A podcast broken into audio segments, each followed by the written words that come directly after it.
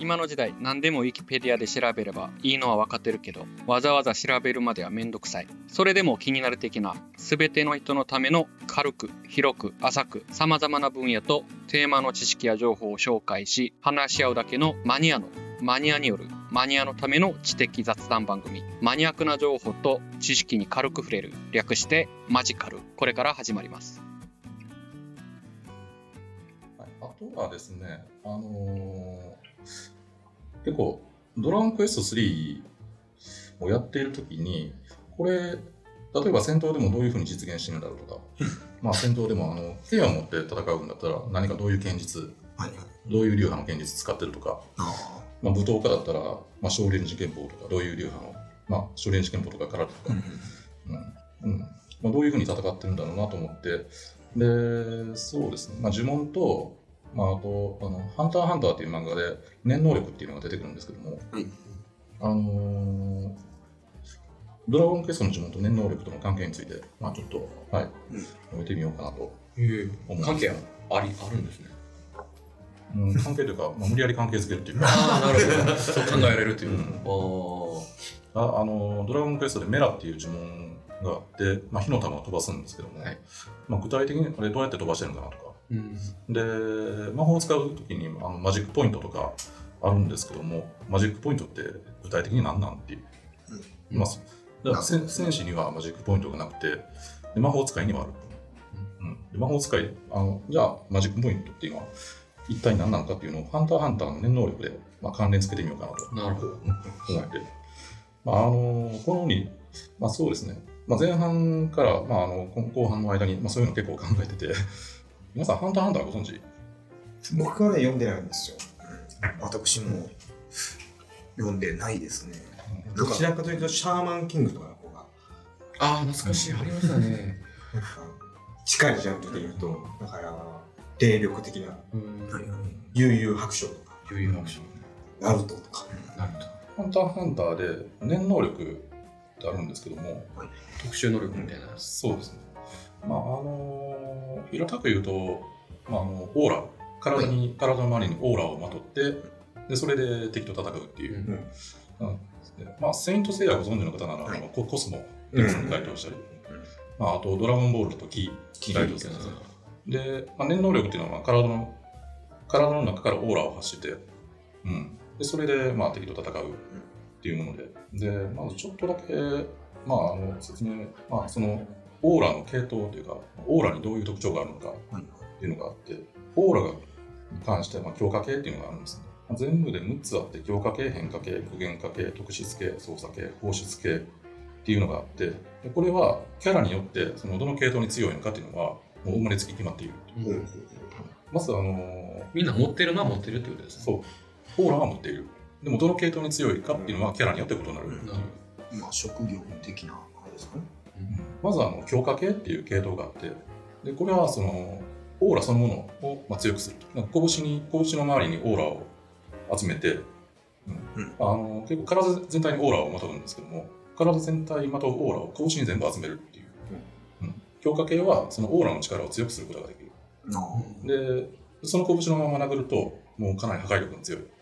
あ。さくらちゃんじゃないですか？さくらちゃんですね。そうです。もう、ハンターハンターちゃうけどね。桜さん。ナルト。ああ、そうです。シャーンだろな。で、まあ、攻撃するときも、まあ、強化されますし、防御、防御力もこうこう、あのーうんまあ、強化される。うん。まあ攻撃を受けたときに、守りたい部分をオーラで守って、でそのオーラを強化したら、もう、攻撃力でも全然効かない。はいうんで、あと強化系には、あの、癒しの能力うんっていうのがあって、で、オーラを、あの、傷ついたところに当てると、まあ、癒すことができる。で、まあ、強化系は攻撃、防御、癒し、まあ、その3つの特徴があうんりますね。で次、変化系って言われるものなんですけども、まあ、これはあのオーラの性質を変えるっていう。例えば、あのオーラを、まあ、糸状の性質に変える。オーラを飛ばして、まあ、糸のようにあの細細長くオーラが伸びていくっていう。で、あと、ハンターハンターでヒヒソカっていうキャラがいて、うんまあ、ヒソカは変化系で、あのバンジーガムっていうオーラの、まあ、なんていうか必殺技っていうか、オーラの性質がバンジーガムって言われていて、うんオーラをガムとゴムの両方の性質を合わせ持つようなうんそういうものに変化させることができる。粘着力がそうで、その粘着力。伸び縮みすで、そのオーラを、まあ、あのガムとゴムのようにできるから、そのオーラを相手につけると、る。うんまあ、自分のところに、はい、あの引き戻そうとする力がかなり強い。で、ガムの性質を持っているので、相手にひっつけると、もうなかなか離れないっていう。で、あと変化系っていうのは他にもいろいろあって、あとキルアーっていうキャラがいて、で、キルアーはそのオーラを電撃のようにうん変化させることができる。まあ、で、オーラを電撃のように変化させて、それで攻撃を受けたものは、まあ、あのスタンガンで攻撃されたような、あそういう感覚になる。ビリッとくるね。で、あと、具現化系っていうのは、まあ、オーラを物質化するっていうもので、まあ、例えば、あのクラピカだと、あのオーラを、まあ、あの鎖、うんうん、鎖の、まあ、形状で物質化する。じゃあお金とか金とかにまあ、それ上のも人もできる。あのーお金に執着する心がかなり強ければ、修行すれば可能かな。それはオーラを放ってる、放ってるというか、オーラを、まあ、念じてるみたいなことですけど、その間だけ、その具現化してるそれとも一回妄想したら、もう永遠その状態になるってことですか？まあ、つまり、それはもあのう、あれかな。あの自分の意思で引っ込むあの消したり、ずっと出したままにしたりするってことができる。じゃあ、金いけますね、いけますね、いけそうです。金回すばっかり。能力者が死なない限り続いているみたいな。ああ中にはあの死んでも残るオーラっていうのがあって、おお、すげえ。まあ、これはもう原作の方読んでいただければ。そうですね。狐やタヌキのね、葉っぱの札みたいな。確かにーン。したらね、あなかったよね。で、うん。あと特質系っていうのがあるんですけども、まあ、あのこれはあの他のどの系統にも属さないっていうので、まあ、結構いろんな種類があるんですけども、まあ、あの中には特定の条件に満たしたときに、まあ、全ての系統の能力を100%引き出せるとか、えあー千個。うん、無敵。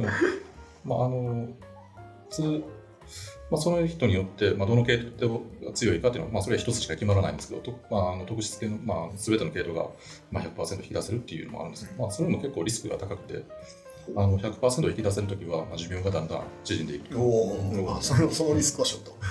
で、あと操作系っていうのがあって、まあ、これはあの、まあ、オーラをまとったものを操作するっていうもので、まあ、自分自分自身のオーラを例えば、例えばあの自分自身を操作する。何か道具にオーラをまとわせれば、まあ、その道具を操作する。まあ、そういうのが得意な系統です。であと放出系っていうのは、まあ、オーラを飛ばす能力に長けていて、うんまあ、オーラを飛ばして、まあ、あの力強い攻撃をすることができる。カメハ神のそうですね。うんそうそうそういう。波動拳とか。で、まあ、念能力っていうのは、まあ、こういう6つの系統があって、じゃあ、ドラゴンクエストの呪文攻撃は、あのこの系統のどれに該当するのかっていうのを、うんうんまあ、ちょっと紹介しようかなと思うんですけど、確かに面白そうですね。そうですね。特にあのメラ系ですね。うんあの火の玉を飛ばす呪文で、メラ、メラミ、メラゾーマってあるんですね。あ、ああとマジックポイントをちょっと説明したい。はい。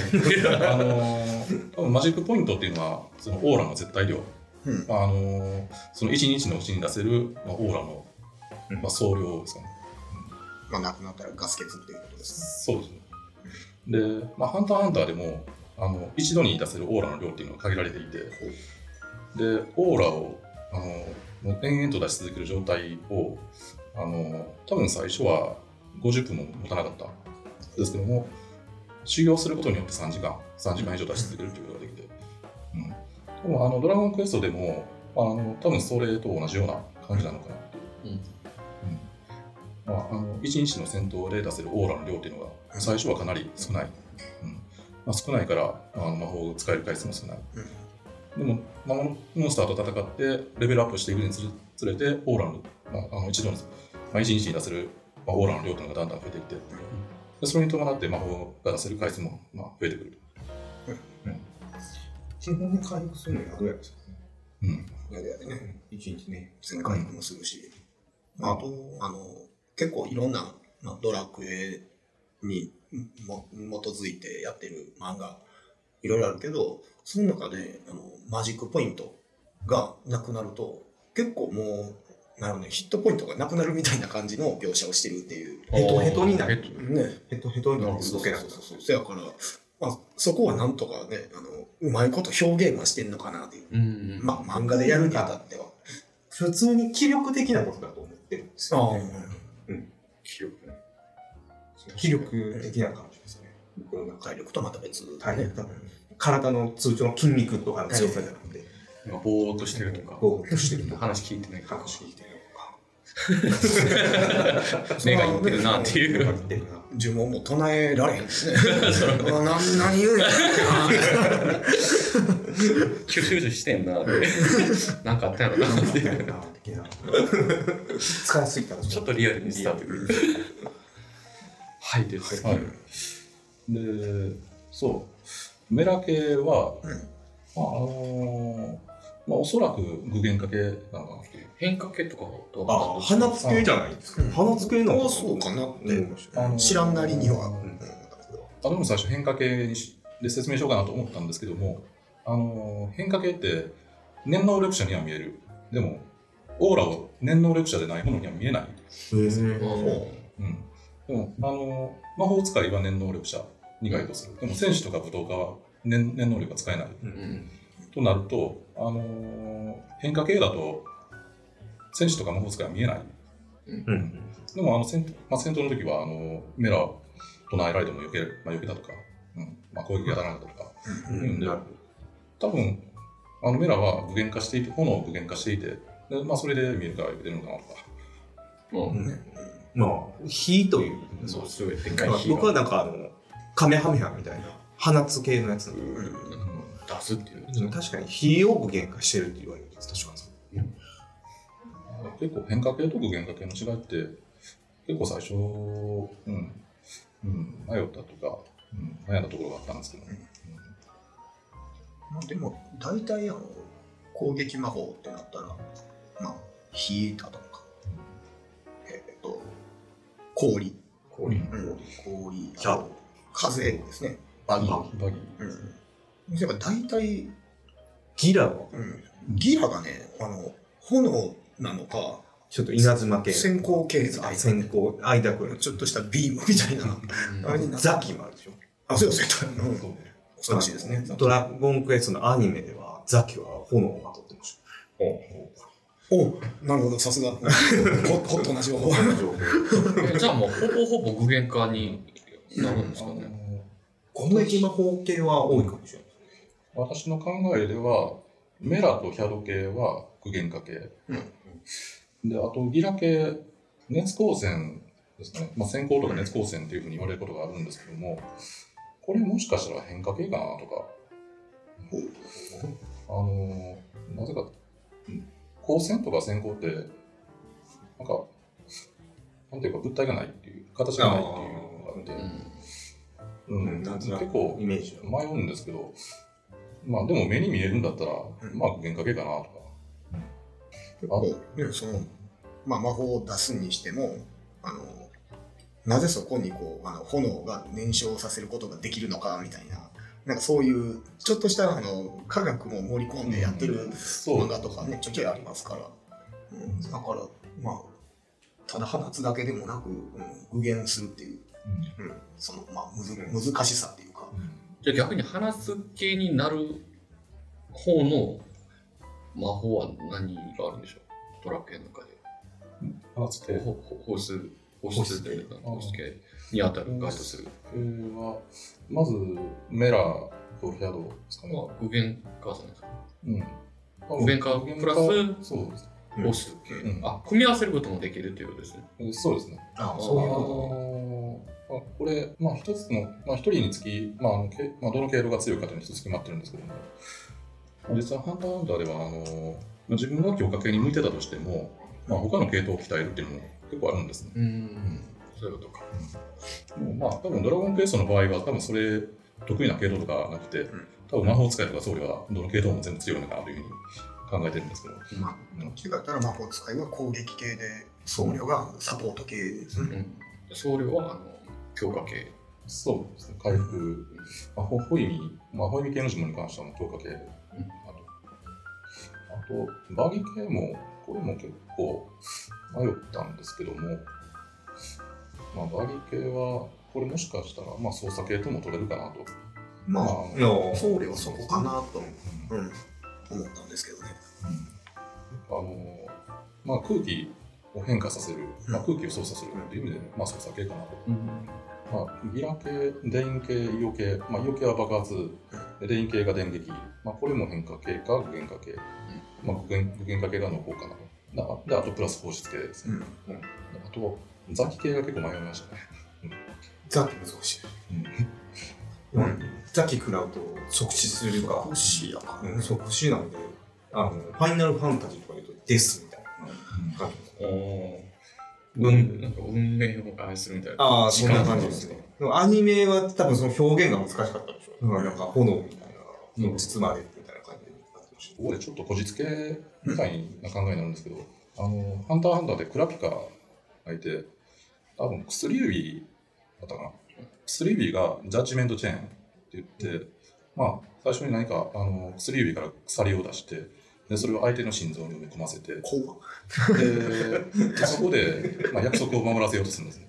はいはいで、約束を破った場合は、まあ、その心臓に絡みついた鎖が、まあ、ッて。ゲット、うん心臓に多分それに、ザキっていうのは多分それに似たようなものなのかなというふうに考えて。ね。なるほど。あ、なんか攻略本では最初の血液を一瞬で凝固させる。ほということだから、まあ、だ何なんですか、まあまあ変化系変化系。えー、変化系か、まあ、なんか凝固させるような、まあ、オーラを凝固させるように、な物質に変化させるとか、あの相手の体内にオーラを飛ばして、で、まあ、血液を操作させるっていうことで、まあ、放出系プラス操作系っていうのも考えられますね。血液をいじるのか、血液を担当する、その体の部位をいじるのか。医学の話になってる。どまあでも結構ねあの、ドラクエ結構細かい設定って言ってたけど、俺ら考える方がもっと細かい。心心臓なんかいじってるんかな。うん作品によって結構ねあのそういう設定として変わったりとかねあドラクエではないけどあのファイナルファンタジーあれでバイオっていう魔法があってあれあの最初はあの、まあ、例えばその炎だとかあの氷とか雷とかそういう属性がない無属性魔法っていう扱いやったけど、あのもうなんか3でバイオが初めて出たのかな、でそこからあの45とかいろいろ出てるけどその後の後ほどあの毒属性になってるんです。はいはいはい。僕は毒属性のイメージ。あれね結構3のところであの攻略本持っててあのその時に読んだのがもうなんか体のその細胞を大きくするっていうめっちゃ怖いめっちゃ怖いんですよ。怖い。なんか、あきあ漫画のアキラっていう漫画ありますよね。はいはいはいあれみたいな感じなんですね。なんかブグブグブグみたいになって。内側から壊すみたいなまあまあまあえげめっちゃ強いじゃないですか。メラとかバニアとか、そのレベルじゃないから。ではなくそれだって勇者側の仲間が使う呪文の確かにそれも疑問がある。一番使われたら嫌だな。まあ、だから話はそれるんですが。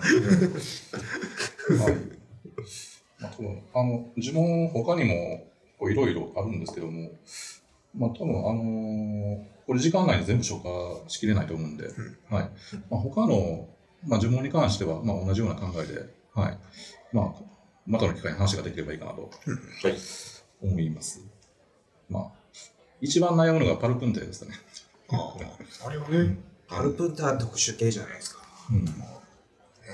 パルプンテでどんな何が起こるかわからない。あいきなり大魔神が来て、敵を踏み潰していってくれたり。えそんなシーンがあるんですね。何も起こらない時はははモンスターが急に逃げ出してくれたりとか。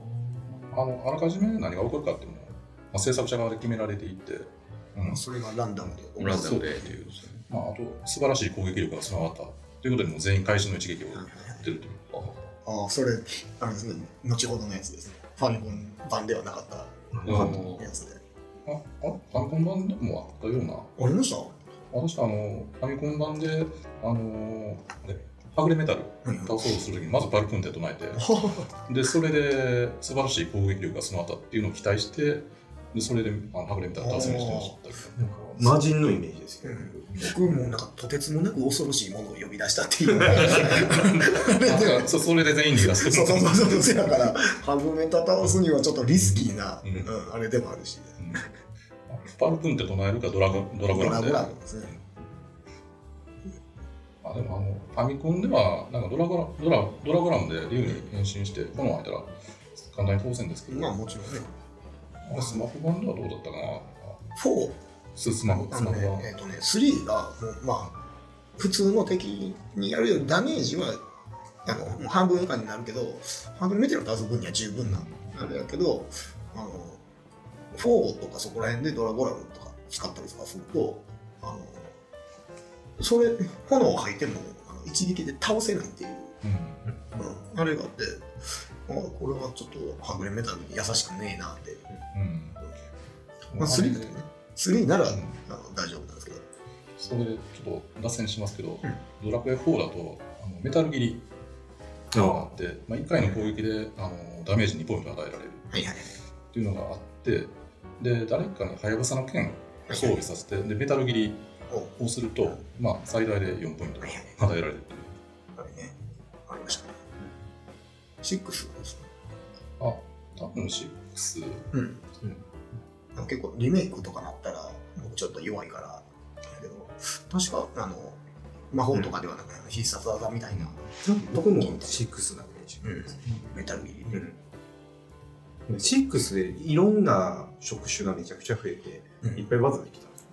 あの、レンジャーとかいましたね。あと職業でも上級職とかはいはいはい。ありましたね。もうこれ以上無理っていうとこまでやった覚えはあります。とりあえず全職業の技を覚えさせる。へえ結構時間かかるめっちゃかかります。一回それでラスボス行ってないんです。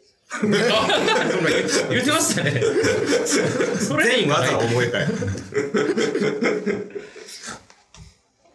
はいちょっと戻りますけど、ファミコン版でもパルプンって素晴らしい攻撃力が備わってありました。ありました今ネットで調べたらあるらしい。あ、結構いろいろありますね。結構あるんですうん。びっくりした。まあまあびっくりした。何も起こらない。びっくりしただけびっくりしただけ。結構、結構でもパルプンって MP 使うんですよね、マジで。これ、40何本か使ったんじゃん。ねそんなに使うんですか、うん。本当一か八かの技。まあ、あの他の呪文に関しては、まああのまあ、視聴者の方々に考えていただくなり、うんまあ、後日改めてお話しするなりしようかなと思います。で次に、まあ、なんで今回ドラクエ3を、まあ、選んだかということで、まずはあのそれをお話しする前に、まあ、ドラクエ3を、まあ、例えば北斗の剣のキャラに例えると誰に該当するかなと思って。で例えばあの比較の対象としては、うんあの最新のゲームですね、まあ、ペルソナ5とか、いドラドラゴンクエスト11とか、まあ、他にもあの結構あのかなり作り込まれてるゲームがあるんですけども、まあ、わたまあ、あのあとは、まあ、FF の今いくつまで出てるんでしたっけ ?15? 14か5かあたりになるのかな？15もやってる。多分 FF の最新のゲームが多分ケンシロウとかラオウに該当するのであれば多分ドラクエ3は、まあ、北斗の剣だと雑魚キャラに該当するのかなというふうに思ってて、う んでも存在感みたいなやつはあのそれなりにあると思うんですよ。うん。あのなんだ今まで歴代のやつをこうだーってやってどれがい、まあ、印象に残ってるかとかそういう風になってくるとどの作品がどうとかいうあれももちろんやけど結構、まあ、年齢もあるかな。僕があの、まあ、40歳、うん、そうなんであの、まあ、僕らの周りでやってるやつが一番多いのがやっぱ3がうん。一番やってるやつが多いと、だからまあ知名度的にもそれなりに、うんあるけど、まあ、ラスボス感っていうほどでもないからまあせやからラオウではないなと。だからまあまあ私はまあどんなに格上げしてもジャギ ジャギとかジャギではないかな。だから僕僕の難しい主人公ってイメージありますね、ドラクエ3こそ。まあ、うん。日本ロールプレイングのうん。なん。か最高峰っていうか、あの、すっごい一番王道パターンのうん。文化やつって感じですよね。まあ、あのドラクエ3を雑魚キャラに例えたっていうのは、まあ、ちょっと理由があって、北斗の拳の雑魚キャラ、うん、あれ、雑魚キャラのアフレコにちょっと、まあ、話持っていこうかなと思うんですけども、あの皆さん、声優の千葉茂雄さんってご存知？ー。違う、しげる。しあ、茂さん？あの、鬼面組の一同霊とか、ですね。で、聞けばわかるタイプです。ああ。鬼面組か。鬼面組はめちゃくちゃ。まあ、あの千葉さんって結構あの北斗の拳のザクキャラザクキャラ、まあ、結構いろんなザクキャラ、うん。まあ、演じていて、で千葉さんってあのあんまり主人公を演じたがらない人みたいなんですね、極物のキャラやってね。でなんで主人公を演じたがらないかというと主人公でもうキャラが決まっていてもうキャラ設定がもう完全に固定されていて、うん、だからそれが嫌だからなんか主人公をやりたがらないって言って、はい、ハイスクール鬼面組の一同霊をお願いされた時も、一同霊は主人公だからもうやりたくないって言ったんですけども、でも、あのー制作側は、いや、主人公は一同霊ではなくて鬼面組ですって言ったら、まあ、それで了承されたみたいいや、説なかなかやるな。癖が強いな。癖が強い人。まあ、なんであの主人公をやりたがらなかったかっていうと、あの雑魚キャラだとわ雑魚キャラとか脇役だとあの自分なりにキャラ設定ができるみたいですよ、自分なりに自由にキャラ設定ができる、おおなるモブはモブなりの。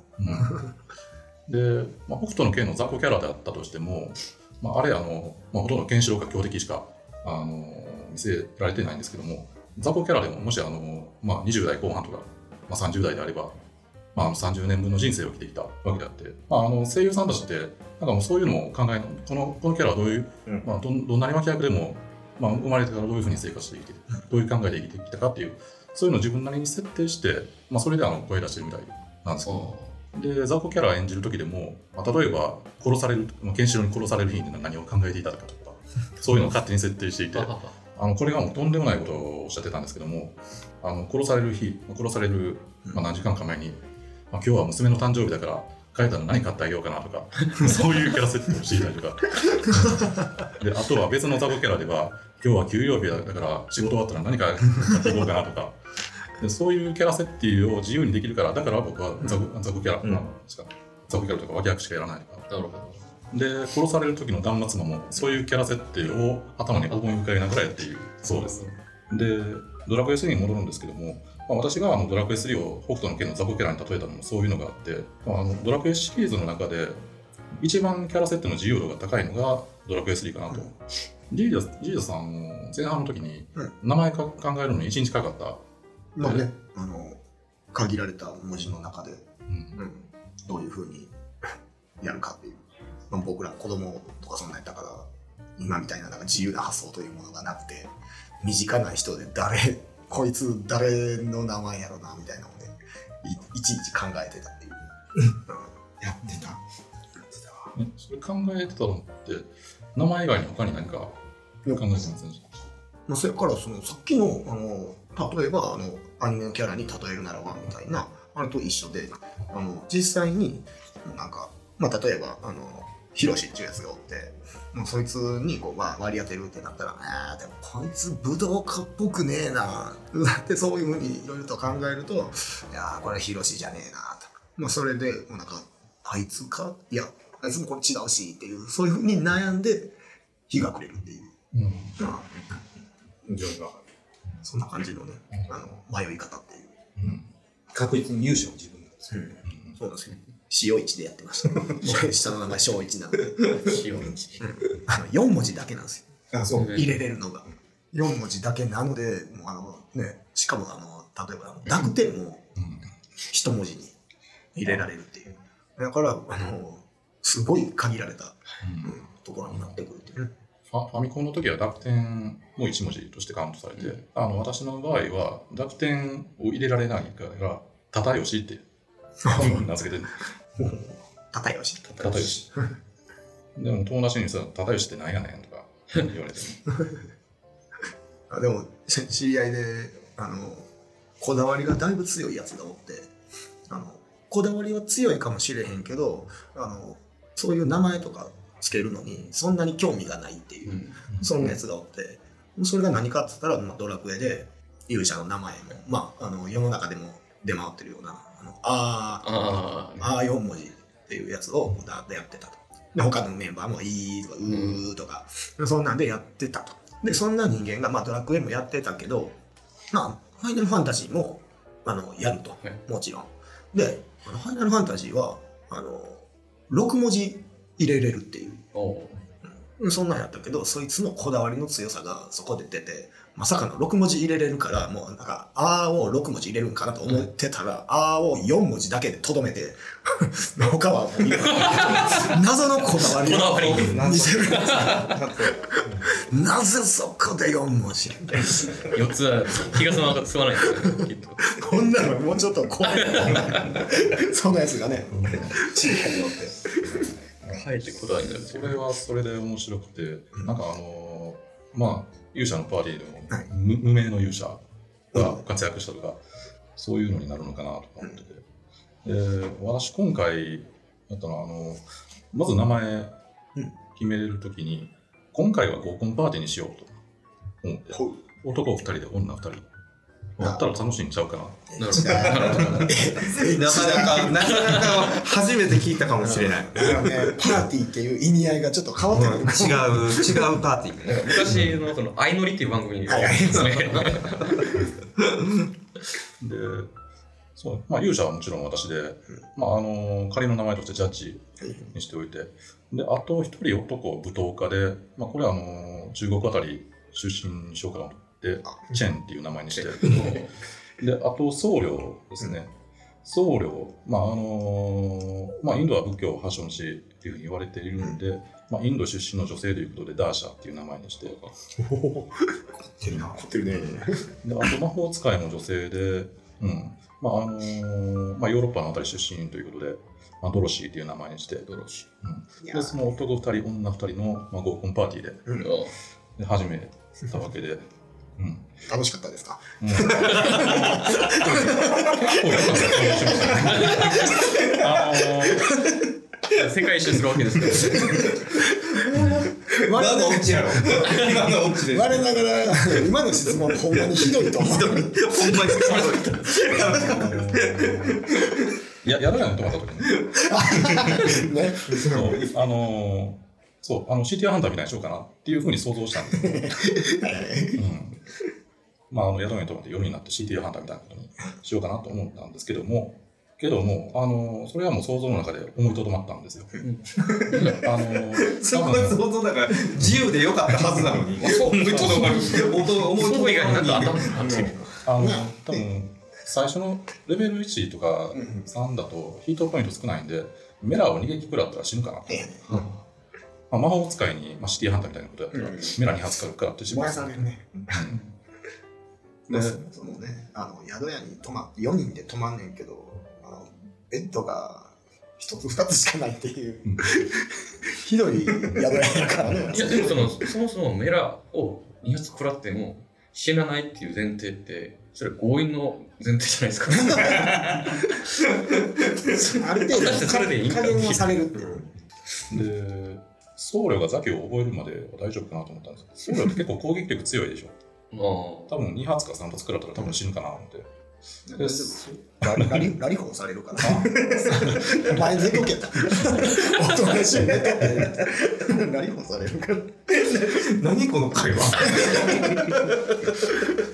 ぐっと身近になってきたから。最後、この視聴者の皆さん、最後にすごい爆弾掘り返して。最後、最後すごい話になって、もう。で それで、まあ、あの、ザキを覚えられたら多分それで、絶 対まだする。多分あのザキって必ずあの成功するわけじゃないの。多分3回ぐらい唱えられたら、ん。多分確実に死ぬかなと。あれもランダムやしで、それシティハンターみたいなことやって、ザキで殺されて、で、生き返らせてくれるのかな。って想像したら、まあ、多分それでシティハンターみたいなことは思いとどまって、どうどうやって振り向かせたらいいんかなとか思って、そうですね。昔 FF で、なんか、味方を守るっていうのが、ああカラーがありましたねうん、カバーとか、ライトやったら、うんあのちょっとヒットポイント少なかった時にあのオートで変わってくれるみたいな。うん。で、ドラクエ3にもそういうカバーとかあればいいのになとか、それでポイント稼いで。そう。もう、コインにしよう。コインに、デコインに、デコマしよう。勇者は、私はもう、あんまりあの回復系の呪文使わないんですけど、あ使えるのに。使えるはずなのに。だからもう性格がうん。マジックポイント上がりにくい性格になってて、性格うん、あドラクエ3で性格設定できて、えあ、うんそうだったんですか？ファミコンにはなかったあそう。ファミコンにはなくて、スーファミから性格性格設定とか、の名前によって育ち方が若干変わるみたいな説あったような気がした。あー。確かにあの、ワンではなんかありましたね、そういう。あ、ワンであったから引き継いでる説なのかな。かな、あの、ワンでよく言うてるのが、あの、名前つけるときに、ラ行、ラリルレロ、あれを使うとちょっと強めな設定になるってへいう。え。結構その、メラを覚えるレベルの1、2レベルくらい差ができたりする。あ,、うん、あれ覚えるはずやったのにって。もうちょっと遅れたりとか、いろいろあるしで。だからもう、その勇者が結構もういろんな、あの、まあ、戦士系の、あの、ちょっと強めの武器も装備できれば、まあ、僧侶系、回復もできるし、まあ、攻撃もできるみたいな、せやからそれの、ど、どこによるかみたいなのが、その名前でうん、ちょっと変わるみたいな。で戦闘の時にあの回復系はもうほとんど僧侶と魔法使いの女性陣に任せてたんですけども、女性陣だけではもう回復が追いつかないっていう時にそこでもう久しぶりに回復系でレホバズムを使うってまあ、これでかなりポイント上がるんちゃうかなっていう出れやうん出れやで、本末覚えるまでこう振り向かされへんかった期間がすごい。もうそこはもうじっと我慢じっと耐えて、耐えて。でもなかなか泣かせるのがドラクエ3の中で一番マジックポイントを使うんですよ。レオマズンっていう。そうまあ、味方全員あのヒットポイント完全回復させる。またね、ちょっと怖いですよ。ヒットあのマジックポイントね、あれ62使うんですよ。お前なんでそんなん覚えてねえとなるかもしれないけど、なんか覚えてるんですよね。62一番使う。記憶力もすごいけど、どちらかというと振り向かす側の方に入っていってる。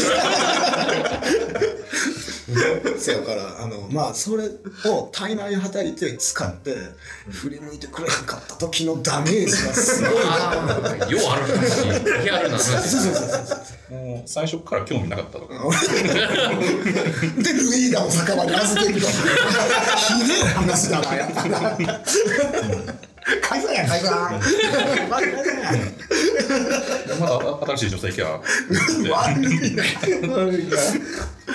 これドラクエの話ですよ。ドラクエの話ここまで2回にわたって真面目な話してきて、最後に下ネタで終わるっていう。こんだけお金使って。そう。こんだけやって、こんだけね、時間使って、お金使ってやって。振り向く、振り向かないかっていう。プレイヤーの妄想の、妄想の話に落ち着くっていう。ことで、まあ、あのただの妄想なんですけど、まあ、あの私の中で、まあ、こうそういう結構いろんなドラマがあって、うん。まあ、やりがいありますね。そういう楽しみ方もできますよということですね。まあ、それが私の、まあ、私だけのドラゴンクエスト3。で、まあ、他にもいろんなドラゴンクエスト3があって、さあの先ほどジーザスさんがおっしゃったように、名前をあー、い、うのようにして、まあ、無名の主人公たちが、まあ、あの魔王を倒すとか、まあ、それもありだと思うんですね。で、話戻りますけど、まあ、あのドラゴンクエスト3っていうのは、あのまあ、北斗の拳のザゴキャラみたいに、まあ、一番キャラ設定の自由度が高い、まあ、あのプレイヤーの数だけドラマがあるっていうふうに考えてるんです。多分それが、まあ、私がドラゴンクエスト3が好きな理由なのかなというふうに、うん考えています。まあ、それが今回私が、まあ、一番言いたかったことになります。あなたのドラゴンクエスト3はどんなのですか？うん、そうですね。改めてなんかドラゴンクエスト3ってすごいんだなっていうのを思いますね。なんか世界情勢をちょっとこう、反映させたい。あの、ちょっともう一回やりたいと思いましたからね。おー僕もね、あの、まあ、物覚えいいのか、いろんなストーリー覚えてるから、もう今更やったかって、もうなんか勝手が知ってるから、もう、あこれこっちに行くねんなって、あにはなんねんけど、それをね、もう総ざらいして、もう全くやったことがないゲームとして、もう一回やりたいですね。うんそのストーリーをちゃんともう、しっかりやって、リセットの状態ですね。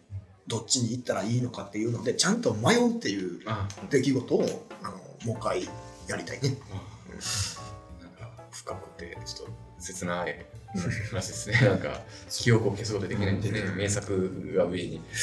うん、これはもう一回やって、あの、ベホマズンが MP62、あ、ジーザスさん言ってたの、ほんまやっていうのを感じながらやるんですよ。めちゃ減ります。どれとかですよ。ここか、ジャスさんが。耐えてたところはここか。いや、もう一回やりたい。はい、えっ、と、まあ、今日は、まあ、ドラゴンクエスト3の話だったんですけど、やっぱ面白いなと。面白いですね。うん、で最終的に思ったのは仲間って大事なんだな美しい。と。ね、男女のバランスも大事なんだなと。あと、気絶するときには、ちゃんと考えなきゃいけないんだなと。まあ、見返りを求めるわけじゃないんだけども、できちょっと今マフィーになっていいかどうかね関係性の構築関係性の構築。は大事なんだなと思いました。大事ですね。大事ですね。では、次回ですか。この後辛い。いや、でも本当ドラクエ3はもう、なんていうのかな、子供の頃が本当青春ですよね。うん。まあ大人になって青春が合コンに変わっていったというこのストーリーが、最後のオチ、今回のこのドラクエを、なんだろうな、まあ、いろいろ話を飛びながら、真面目なあらすじもあり、で、最後この、4時間分くらい聞いた後のこの最後の会話をちゃんと聞いてほしい。まあまあどういう感じだね。この回こそ伝説ですよね。伝説、伝説。はい、はい、そんな感じですね。まあそしたらばあのルイーダの酒場。はい。やっぱあの憧れますねあの僕も飲み屋やってるっていうそうですね確かにんあれなので、うん似たようなことはいろいろと起こってるんですよ、うん僕のやってるお店でもあの実際なんか僕のところの店で知り合って僕のところのお店でもうなんか結婚までしてなんかそのからもうなんかあかんようになったやつもちょっと思ったりとかもするけど そういうのも含めてこうルイーダの酒場、うん仲間を見つけるっていうなんかそういうのはなかなかねゲームとしてもあの、まあ、斬新なうんところだったと思うんで、あれは憧れましたね。ちょっと美しく決めてみましたけど。